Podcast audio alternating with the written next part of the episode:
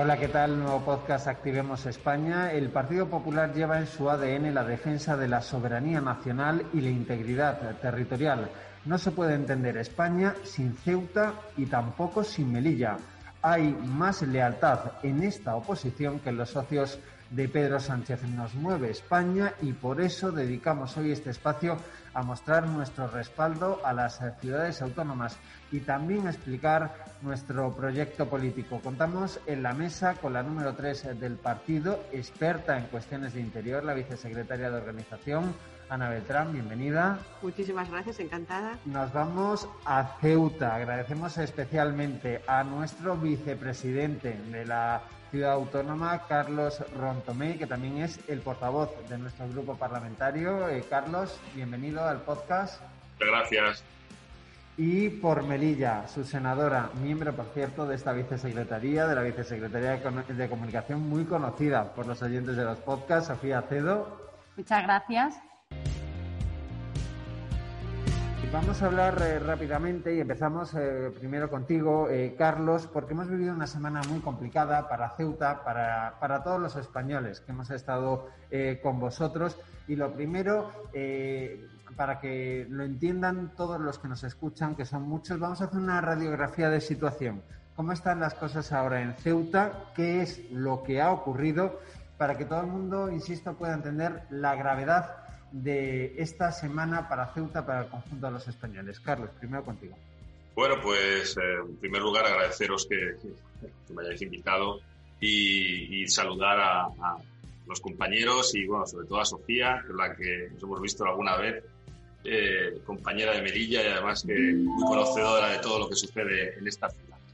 Bueno, eh, lo que sucedió en lo que sucede a partir del, del lunes es pues, una entrada masiva de, de personas, de inmigrantes, de inmigrantes marroquíes, que es la primera novedad. La primera novedad que, que nos encontramos eh, la tarde del lunes es que comienza una entrada masiva de, inmigrantes, que no, son los, no es el salto habitual que suele sucederse en Ceuta, no son subsaharianos ni argelinos, sino son nacionales marroquíes que en principio empiezan a pasar a nado por, el paso de Benzú y luego después por el Tarajal el, espigón, bordeando el espigón que, que tiene la, frontera del Tarajal.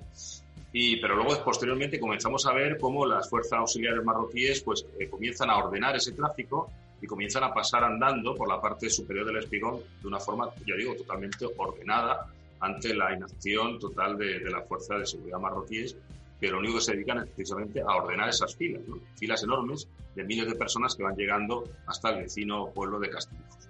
Eh, bueno, pues eh, esa es la situación, alrededor de unos 90 personas por minuto estaban entrando a, sobre las 10 de la noche y nos encontramos en una situación totalmente inédita, por, no solamente ya por el volumen de personas que están entrando, sino también, sobre todo, por la forma. Es decir, ni siquiera se guardaron las formas a la hora de, bueno, de cubrir esa entrada masiva eh, por parte de las autoridades marroquíes. Y ese es el flujo importante que tenemos durante la noche. Comienza a ver, pues, eh, comenzamos a tener reuniones con, con, la delegación de gobierno, que, bueno, eh, desde, mi punto de vista, eh, tardó en reaccionar. Y bueno, hasta que finalmente pues acceden a, movilizar al ejército, que fue una petición de nuestro presidente, el presidente Vivas, insistió mucho en la movilización del ejército para dar tranquilidad a, a la población y sobre todo para intentar contener esa sangría en la frontera. Eh, y pasamos una noche de, pues bueno, pues de un gran tráfico de personas. Se calcula que entre 8 y 10 mil personas llegaron a entrar desde, ese, desde el inicio del, del lunes, mediodía del lunes, hasta el, martes por la mañana aproximadamente. No hay cifras, no hay cifras que podamos decir que son fieles a la realidad porque son aproximadas, entre 8 y 10 mil personas. Y nos encontramos, amanecemos con una ciudad totalmente tomada por estos ciudadanos marroquíes eh, que bueno, deambulan por las calles, pues perdidos, eh, buscando, bueno, buscando un sitio donde refugiarse, buscando comida. Es decir, nosotros totalmente, la ciudad, eh, con todos los medios que, que, tenemos, pues estaba desbordada, porque evidentemente pues estamos acostumbrados a, a, llegar a saltos, a llegadas de, de, hasta de 500, 600 personas, pero claro, esto era una auténtica barbaridad totalmente, bueno, inaudita, ¿no? Y esa es la situación que nos encontramos. Los niños no, no van al colegio, las, las, familias pues, tienen miedo y, y solo un 26% de los, de los alumnos acuden a los colegios. La gran mayoría de los establecimientos se quedan cerrados ante el temor de posibles pues, saqueos o, bueno, y esa es la situación que vivimos en la, en la ciudad ya digo, tardado se solicita apoyo desde el primer momento al gobierno central a través de la delegación y también hablando con el, el ministro Iceta. Y yo, bueno, eh, creo, desde mi punto de vista, que la reacción es, eh, es lenta, ¿eh? aunque luego efectivamente es una reacción contundente, pero al principio una reacción bastante lenta y que ya digo que fue mucho, tuvo mucho que ver con la insistencia del gobierno de la ciudad, sobre todo el presidente Vivas, que se puso al frente de esta, esta situación, el que, la que, bueno, de alguna forma, pues controló, de alguna forma, pues, pudimos reducir un poco el impacto que ya digo que, Carlos, ya en esa primera noche hubo una interlocución de, del presidente Vivas con Pablo Casado para coordinar, eh, de hecho, eh, y hacer constatar también públicamente la gravedad de los acontecimientos. Esto pasaba en Ceuta, nos vamos a Melilla con Sofía, eh, porque entiendo también allí pues estabais muy atentos y también disteis, de hecho, la voz de alarma. En estos momentos, ¿cómo es la situación en Melilla? Bueno, pues en primer lugar quiero eh, saludar a, todos los ceutíes eh, en nombre bueno, pues de nuestro compañero Carlos que está hoy aquí, solidarizarnos con ellos. Eh, yo creo que mm, todos somos ceutíes y sobre todo los melillenses que os sentimos muy cerca y, y además estamos con la misma incertidumbre que pueden estar los ceutíes ahora mismo. Fueron situaciones, es una situación de extrema gravedad el sentimiento era de muchísima incertidumbre, no saber lo que iba a pasar y, como bien decía Carlos, de no encontrar una respuesta inmediata. Eso es lo peor que puede pasar en este tipo de, situaciones. Si encontramos una respuesta inmediata de la Fuerza y Cuerpos de Seguridad del Estado y por eso desde aquí tenemos nuestra portavoz de Interior, bueno, nuestra experta en Interior, pero desde aquí quiero eh, darle las gracias porque nos sentimos protegidos en todo momento. Estuvieron eh, al primer minuto de saludo y, en alerta permanente. La situación en Melilla es de una calma tensa también. Hemos tenido varios intentos en estos días de, de salto a la valla y la Fuerza y Cuerpos de Seguridad del Estado están a tope. Y bueno, lo que sí hemos solicitado tanto del Partido Popular de Melilla como a nivel nacional es que haya una actuación contundente por parte del Gobierno de España en la custodia de nuestros perímetros fronterizos. Ahora me cuentas también lo que habéis hecho en el Senado, eh, porque se ha hecho una batería de peticiones de comparecencias eh, urgentes en la Cámara Alta del Gobierno de España para que den las explicaciones pertinentes. Me voy a la parte nacional. Eh, con Ana Beltrán hablaba, ¿no? de que una vez tenemos constancia de lo que está ocurriendo en Ceuta, el presidente Casado llama al presidente Vivas, ya mantiene esa interlocución eh, permanente y lo haces tú, lo hacen otros cargos del partido, ponen el foco en lo que está sucediendo en Ceuta y exigen eh, responsabilidades. Cuéntanos un poco cuál es, cuál ha sido y cuál está siendo la posición del partido a nivel nacional. Pues sí, lo primero que quiero hacer desde aquí es por parte del Partido Popular y en representación del mismo, dar, manifestar el apoyo y la solidaridad tanto al presidente Juan Vivas como a ti también, Carlos, y como no, a todos los ceutíes y que sepan que el Partido Popular nunca, nunca os va a dejar solos. Eso lo sabéis, ha pasado en otras ocasiones, pero ahora con más razón. Por lo tanto, lo primero, que sepáis que el Partido Popular está aquí para defenderos. Por otro lado, también es importante trasladar, como ha hecho Sofía, nuestro apoyo a la Policía Nacional, a la Guardia Civil y al Ejército, que están haciendo un trabajo encomiable defendiendo nuestras, nuestras fronteras y a todos los españoles. También quería decir que en una crisis, una como esta, el Partido Popular tiene que ejercer como lo que es un partido de Estado y un partido llamado a gobernar, si bien quieren los españoles, más pronto más pronto que tarde y que siempre, por lo tanto, estaremos al lado del Gobierno de España defendiendo a nuestro país. Otra cosa es que también es nuestra obligación hacer nuestro trabajo de oposición y por eso seremos implacables para proteger a Ceuta, a Melilla y a nuestras fronteras. Y para ello, lo que pedimos al Gobierno es que haya efectivos suficientes, tanto de Policía Nacional como de Guardia Civil, y en este caso también, si es necesario, el Ejército, un refuerzo en la frontera, una coordinación con las instituciones europeas, devolución inmediata de los migrantes irregulares y refuerzo económico y social con Ceuta. Eso es lo que le pedimos al Gobierno de España por parte del Partido Popular. Todavía hay mucho eh, que hacer en Ceuta, Carlos. Vuelvo contigo porque lo que estamos viendo en las últimas horas es que todavía hay muchas eh, personas que entraron irregularmente a la ciudad autónoma y que todavía siguen allí. Es decir, esta crisis no ha concluido, eh, el día a día de la ciudad autónoma no se ha restablecido. ¿Cuál es el mensaje que se está trasladando en estos momentos por parte eh, del presidente Vivas y del, y del Partido Popular allí, de nuestros compañeros allí? ¿Qué toca hacer ahora para que la normalidad vuelva a Ceuta? Bueno, pues ahora toca, ahora toca eso, trabajar en esa, en esa búsqueda de la normalidad. Sobre todo tenemos un problema grave con los con los menores, que evidentemente va a ser una cuestión de difícil resolución. Y antes de, continuar, quiero recordar que efectivamente, o hacer constar que efectivamente en el primer momento el presidente Casado eh, pues se puso en contacto con el presidente Vivas y le transmitió todo su apoyo. Ha sido, la verdad es que eh, desde el punto de vista del gobierno de la ciudad, desde el punto de vista del partido, hemos sentido ese apoyo desde el primer momento.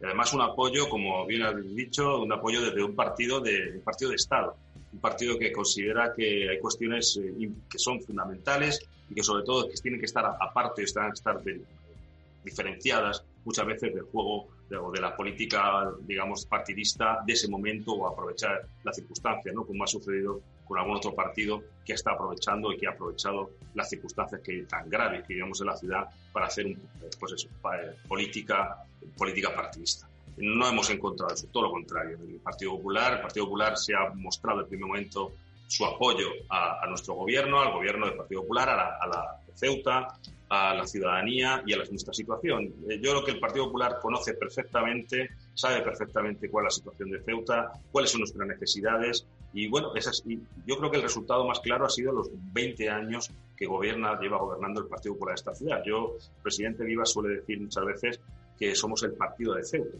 Yo creo que efectivamente eso lo, tenemos que seguir manteniendo porque somos, creo que es el único partido, el Partido Popular, el único partido que comprende realmente la realidad de Ceuta y las dificultades que tenemos mucho más, mucho más allá de pues, mensajes histriónicos y mensajes radicalizados.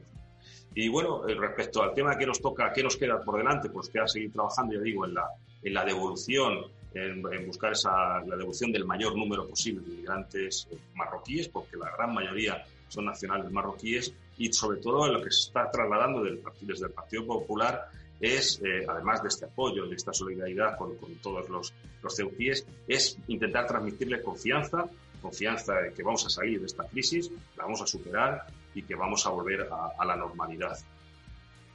Eh, te decía antes, Sofía, que también quería que nos contaras en esa vertiente. Eh, este jueves ejercías de portavoz del grupo parlamentario en el Senado porque en paralelo, eh, también hay una labor, lo decía antes muy bien nuestro número 3, de eh, ejercicio de principal partido de la oposición y de eh, corroborar y constatar que el Gobierno hace lo que tiene que hacer. Ha puesto encima de la mesa, ¿no, Beltrán, cuáles son las medidas, los pasos que tendría que llevar a cabo el gobierno y me consta, no solo ya centrados en Ceuta, también en Melilla, en las Islas Canarias, eh, que ah, estáis llevando a cabo en el Senado, también se está haciendo en el Congreso, pero en el Senado, y tú eres portavoz de, eh, de nuestro grupo allí, un trabajo muy importante eh, para que el gobierno dé explicaciones.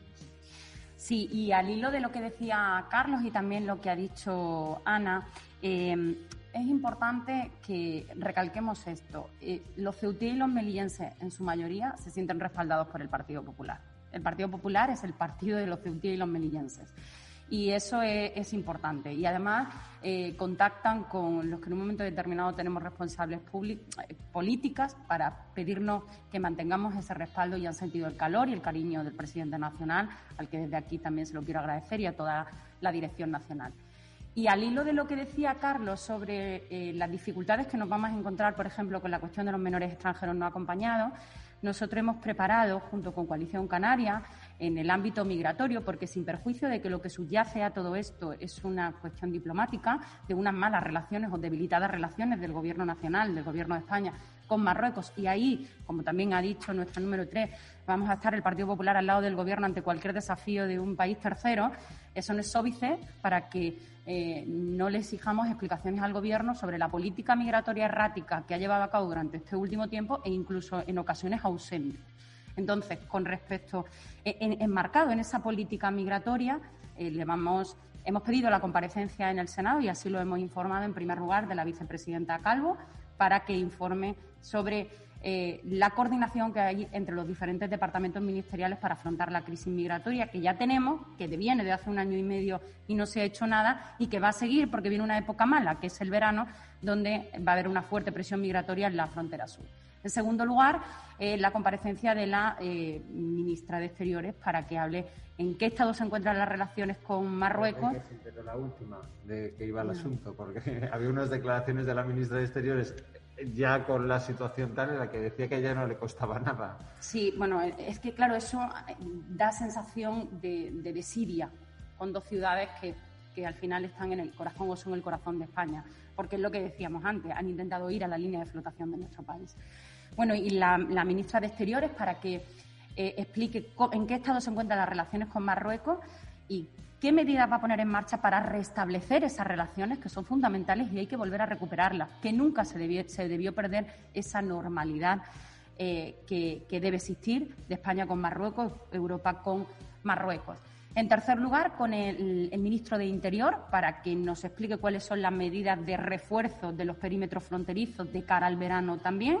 Y, en último lugar, el ministro de Migraciones, para que nos informe ¿Qué posición va a adquirir España con respecto a los menores extranjeros no acompañados? ¿Qué vamos a hacer al respecto? Porque es algo que preocupa además mucho también a las comunidades autónomas y bueno, y nos preocupa a todos. A eso voy, eh, se refería Sofía al titular de, Interior y yo creo, Ana, y, voy contigo también para saber tu análisis en profundidad de, la situación que se está viviendo en Ceuta. Claro, eh, esto eh, no puede ser un elemento específico en el tiempo y luego mirar para otro lado. Eh, de ahí tú hablabas antes ¿no? de esa necesidad de reforzar con fuerzas y cuerpos de seguridad del Estado de la frontera, una mayor presencia del ejército. Em, al final, esto no puede quedar en, no, esto ocurrió una semana, pero no va a volver a pasar. Lo que tenemos que trabajar, entiendo todos, y ahí va a estar el Partido Popular, ahí vamos a estar como alternativa de gobierno, es que se tienen que tomar las medidas para que, sobre todo en la frontera, no veamos lo que hemos vivido en Ceuta. Pues sí, Pablo, así es. Eh, nosotros desde el Partido Popular, como no, eh, no cabe otra, estamos muy preocupados, porque esto no es un caso aislado. Lo hemos visto con la llegada de 23.000 migrantes irregulares a Canarias. Lo llevamos avisando mucho tiempo a todo el Gobierno de España. Sí, y lo vi en primera persona.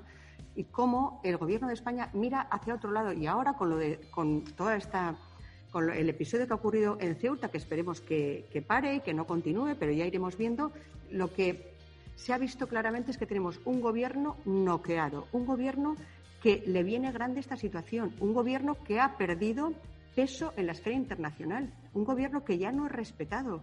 Y eso es muy serio y muy preocupante.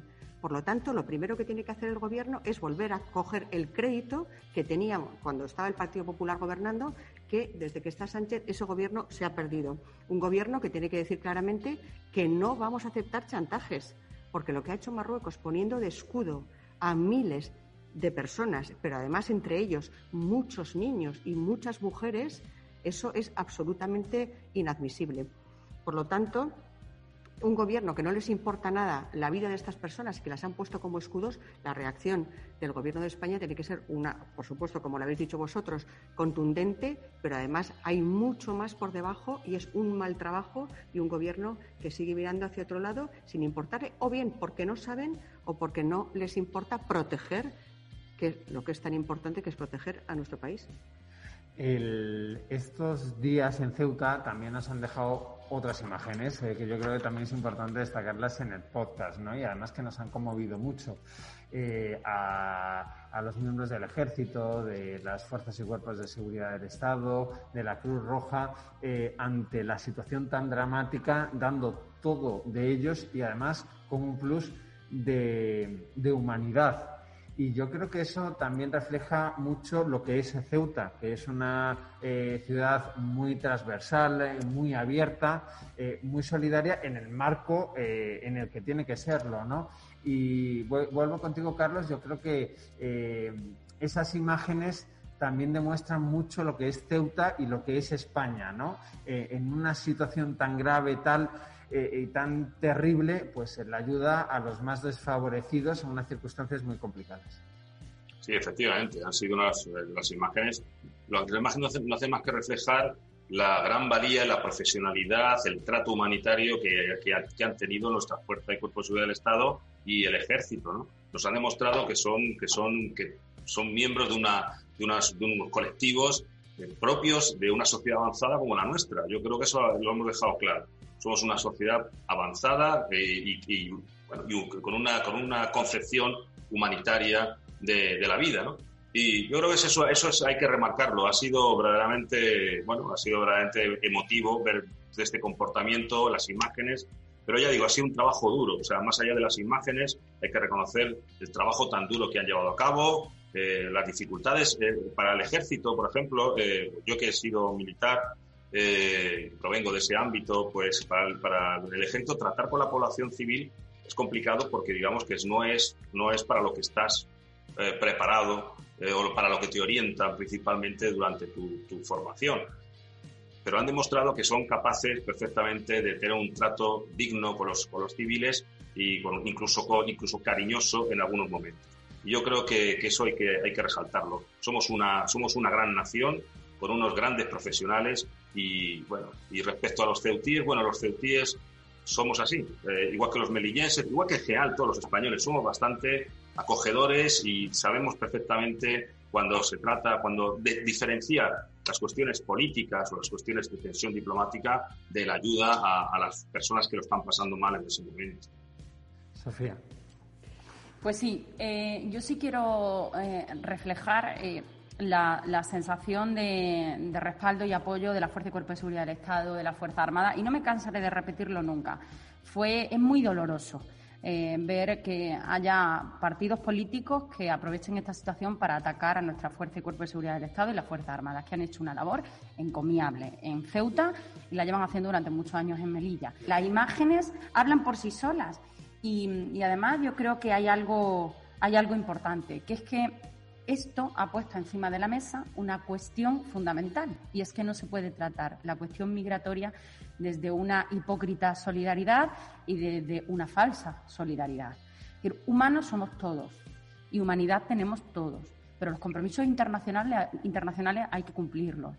Eh, los acuerdos que firma España con terceros países hay que cumplirlos. La normativa europea en materia de retorno hay que cumplirla. Y hay que custodiar los lindes fronterizos de un país soberano como es España. Yo creo que eso es una obviedad. Entonces, hoy, desgraciadamente, con lo ocurrido, el Gobierno de España reconoce, se ha hecho una enmienda a la, totalidad de lo que ha sido su política migratoria durante todo este tiempo, donde daba, mandaba mensajes muy grandilocuentes, no había ninguna profundidad ni enjundia en su política y lo que se ha producido en Ceuta ha enmendado toda esa política que yo he denominado errática e incluso ausente y ese intento de intentar, o sea, ese intento de tapar el sol con un dedo y de retener o considerar a canarios, ceutí y melillenses como eh, ciudadanos de segunda por no prestarle una atención especial, que además la Unión Europea ya ha puesto encima de la mesa la frontera sur de Europa en España requiere de una atención especial. Así que creo que por lo menos nos que nos llevemos de esta crisis tan, tan, tan, despiadada, sobre todo a nivel humanitario también, eh, una lección y un aprendizaje. Ana. Pues ojalá fuera así, Sofía, que el Gobierno aprendiese y sobre todo tuviese voluntad de cambiar las cosas. Es cierto que también están cogobernando con un partido que, como bien explicabas tú, no que se llama Unidas Podemos, que solo busca la demagogia y las soluciones fáciles cuando este es un problema de soluciones muy difíciles. Es cierto, como decía Carlos, que, efectivamente eh, tanto Melilla como Ceuta y, también Canarias son tierras muy, muy solidarias y porque yo lo he visto en el viaje que estuve allí, entonces cuando eh, ves la situación que, están viviendo allí las personas, los migrantes que han llegado, lo primero que les sale es decir, hay que protegerlos. Efectivamente, hay que protegerlos, pero lo que pide el Partido Popular para esa protección es una inmigración, una migración legal, ordenada y fundamentalmente orientada al trabajo. Eso no nos cansaremos nunca de repetirlo porque es el pilar fundamental de esa inmigración que claro que queremos que venga a nuestro país. Bueno, también España y los españoles fuimos migrantes en otros momentos anteriores. Ahora eso se puede hacer y se debe hacer y lo necesitamos para el mercado laboral, pero siempre de una forma, como digo, legal y ordenada. También que exista y que un control serio y efectivo de las fronteras. Bueno, yo quiero recordar eh, que el presidente Casado planteó un gran acuerdo de Estado en la materia eh, el Partido Popular ha tendido la mano al gobierno y a Pedro Sánchez sistemáticamente para que en esta cuestión tan importante hubiera un gran pacto de Estado. El problema es que cada vez que Pablo Casado iba con la mano tendida al Palacio de la Moncloa, las pocas veces que el señor Sánchez ha querido eh, reunirse con él, lo que hacía era doblarle la mano. Pero desde el primer momento, desde que es el líder de la oposición, sobre esta cuestión se ha planteado un gran pacto de Estado. De hecho, en cuanto ocurre la grave secuencia de acontecimientos que hemos vivido en Ceuta, lo que hace Pablo Casado, lo primero es hablar con el presidente de Ceuta y lo segundo, llamar a Pedro Sánchez para decir, esta es una cuestión de Estado que tenemos que tratarla así. Ahora sí, y lo ha explicado muy bien Ana Beltrán, aquí se apoya en las, eh, estas, en las cuestiones de Estado al Gobierno, pero es un apoyo crítico en tanto en cuanto hay que explicarle a la opinión pública y a todos los españoles por qué nos encontramos en esta situación. Eh, Juan me lleva diciendo desde hace un rato que nos hemos quedado sin tiempo, pero sí os voy a pedir un titular eh, final muy breve, comenzando de nuevo por Carlos y llevando este titular final, si me lo permitís, a ese apoyo, que yo creo que es sincero, de la inmensa mayoría de los españoles a Ceuta y a Melilla, que son España y que no se entienden, eh, España no se entiende sin nuestras eh, ciudades autónomas. Carlos, rematamos contigo, último titular. Sí, bueno, pues yo voy a aprovechar las palabras que ha dicho el presidente Casado en el sentido de que hay que restablecer las relaciones con Marruecos, son fundamentales porque este tema no es lo que ha sucedido más que una cuestión migratoria, ha sido una cuestión política que no habría sucedido si las relaciones con Marruecos no se hubiesen deteriorado de la forma en la que se ha hecho por parte del gobierno. Sofía, tus últimas palabras. Pues que el Partido Popular siempre va a estar del lado de España ante cualquier desafío externo, pero que eh, debemos ser críticos con quien no cumple con sus obligaciones de gobernar cuando tiene que hacerlo. Y, por supuesto, restablecimiento eh, de la normalidad en Ceuta y, para ello, de las relaciones internacionales con Marruecos. Ana, rematamos contigo. Pues que sepan todos los ceutíes, bueno, todos los melillenses y también todos los canarios que el Partido Popular ante cualquier crisis migratoria no les va a dejar nunca solos. Sabemos muy bien lo que hay que hacer, no estamos gobernando, pero a pesar de no gobernar siempre vamos a tener la mano tendida al Gobierno de España, aunque por otro lado no vamos a permitir chantajes a España ni a los españoles. Queríamos que este podcast Activemos España del partido fuera un reconocimiento al ejército, a las fuerzas y cuerpos de seguridad del Estado, a los ceutíes, también a los ciudadanos de Melilla y, aún, y para lanzar un mensaje muy claro, y es que nos mueve España y el interés general por encima de todo. Creo que lo hemos conseguido. Agradecer de nuevo a Carlos, a Sofía, a Ana la presencia en este podcast Activemos España. Nos vemos el próximo viernes. Muchísimas gracias a los tres. Gracias. Muchas gracias. Muchas gracias.